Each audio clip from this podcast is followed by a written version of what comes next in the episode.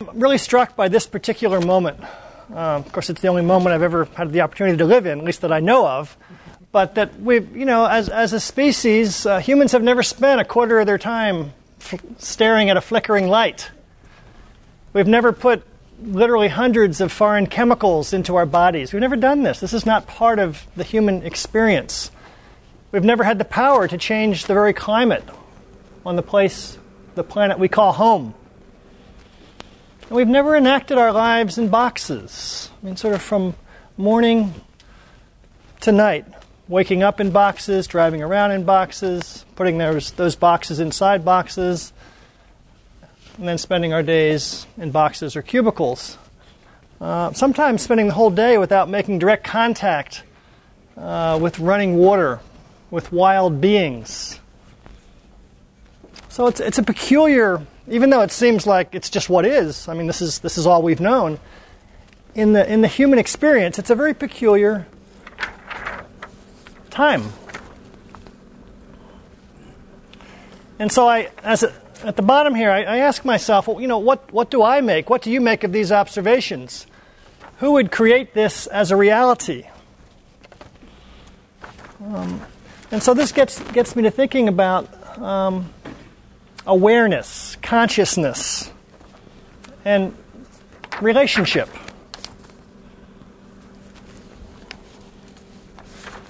And so I, you know, I, I, guess these days I sort of understand life as relationship. It's, it's how do we cultivate relationship?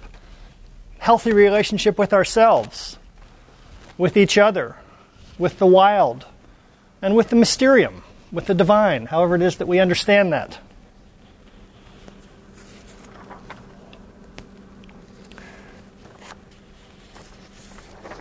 And my thesis, or my provocation, at least initially, is that we're, in many ways, we're, we're out of relationship in these three realms.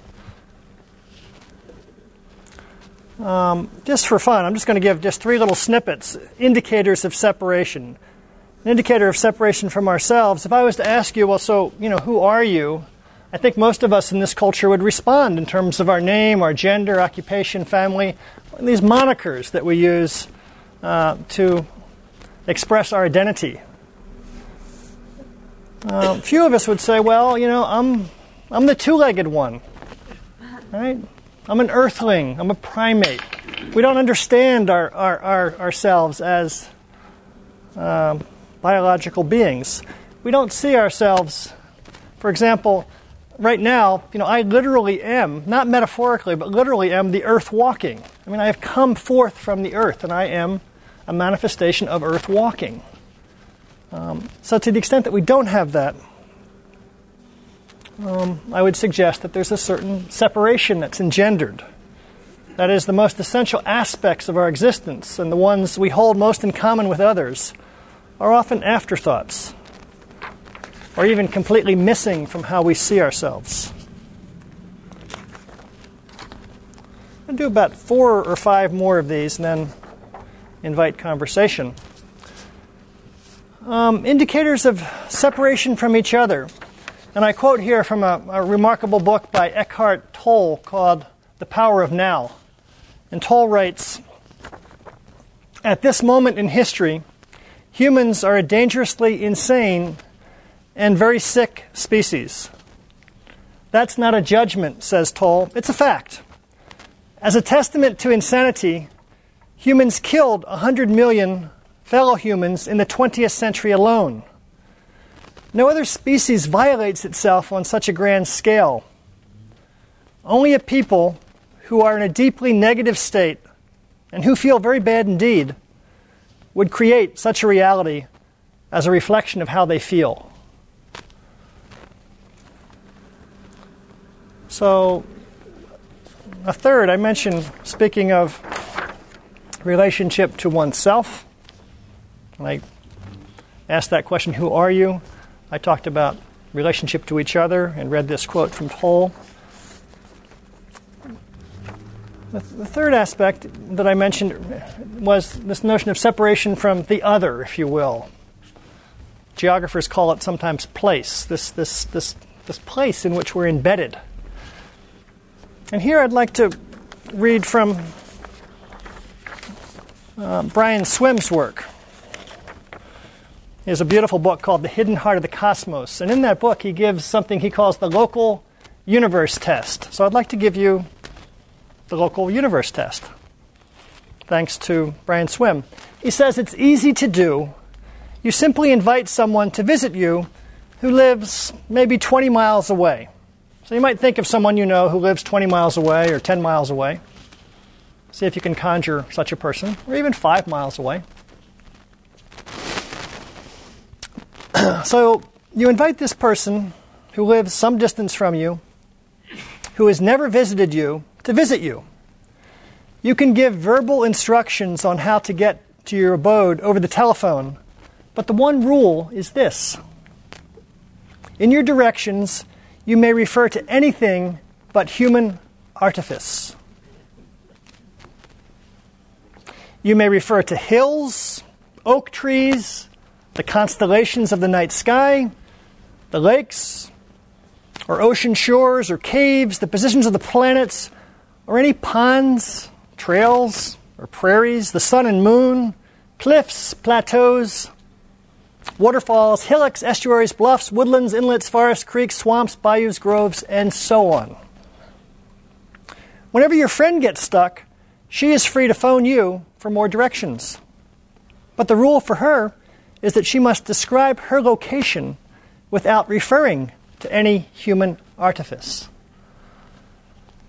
Now, you might think, well, but I would suggest, or I suspect, that humans, human ones who lived in this very place not so very long ago, the native ones to this land, this would have been piece of cake. They knew, I believe, where they lived.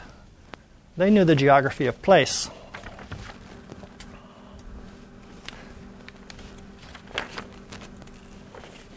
So I, I have this sense that we've kind of lost our way. And so the you might think of this in a way as a, a story of separation. And um, this talk really is inspired, since I've been thinking about separation, it's inspired by a course that I decided to teach. And one of the wonderful things about being in academia is that if there's something you're interested in, you declare it and you create a course. And so in this case, about 15 folks said, okay. And I was, I was very clear the first day. I said, this course is about me. You know, I'm interested in some things and I'm going to explore them, and you're welcome to come along. And you know, that's in a sense the nature of the course. And the course is set up. Uh, I've got a thesis, I guess, that I'm exploring. You might call it a hypothesis that this that historians, if we're so blessed to have historians 500 years from now, might refer to this, among other things, as the age of separation. And so, in this course, we've just been exploring the different, just as a as a mammalogists might look at any other ma- mammal, we've been looking at the human life cycle and looking at the way that, that either belongedness, connectedness, or separation is manifest. Um, so, in birth, for example, you know, this notion, and this is, you know, this is like a post 1940s. You know, prior to 1940s, almost all birth in America was in the house. It was all with midwives. And there was a recognition of the intelligence of the mother in this birthing process. After all, it's been some, it's, it's, know, we've been doing it for a couple hundred thousand years, if not longer. Uh, so somewhere the shift occurred where the, the mother was seen as container from which baby needed to be extracted. Experts were necessary. And a lot of fear has been associated with it. Now there's been some change recently in some cases. So I'm not going to go through all this, but the course is just reflecting on from birth through death the ways that we experience, though we don't even articulate it, separation. Um, I was recently, um, I have a dear friend whose mother died recently. And so I spent many days in the hospital with my friend's mother. And I watched as the family, during her dying time, spent most of their time looking at monitors. In other words, separate. So it's a it's an exploration. And I would say, you know, once you, in this, in, in my case, once I begin to think about this, you know, what it is that we know, experience, understand our, ourselves to be inside, of course we're going to manifest in the world. And so for me, this is a landscape, and this is, of course, the landscapes that, you know, we just sort of drive through or on our way to Philly or something. But for me, these are landscapes which reveal, if you will, our inner psyche, that we create this as a marker, I think, of, of, of separation. These are not, for me, technological, or these, this, this is not progress in my view.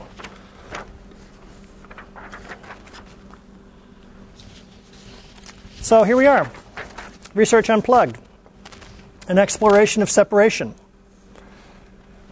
The take I just gave you, there'll be two takes. Take one is just an invitation to think about separation in a playful way, perhaps. This notion of seeing separation. And so the invitation, and I love this topic because um, to a certain extent, you know, there's some separation manifest in this room, especially over on this side. You know, we're sort of in this, you know, and there's, you know, there's, there's something a little more communal over here.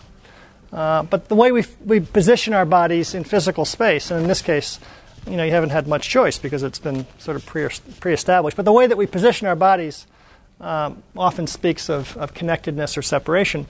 So I'd like to invite us to unlearn or unhook from separation, and in groups of three or four, just to tell a personal story about an experience of separation in your life, how it is that you see, understand separation.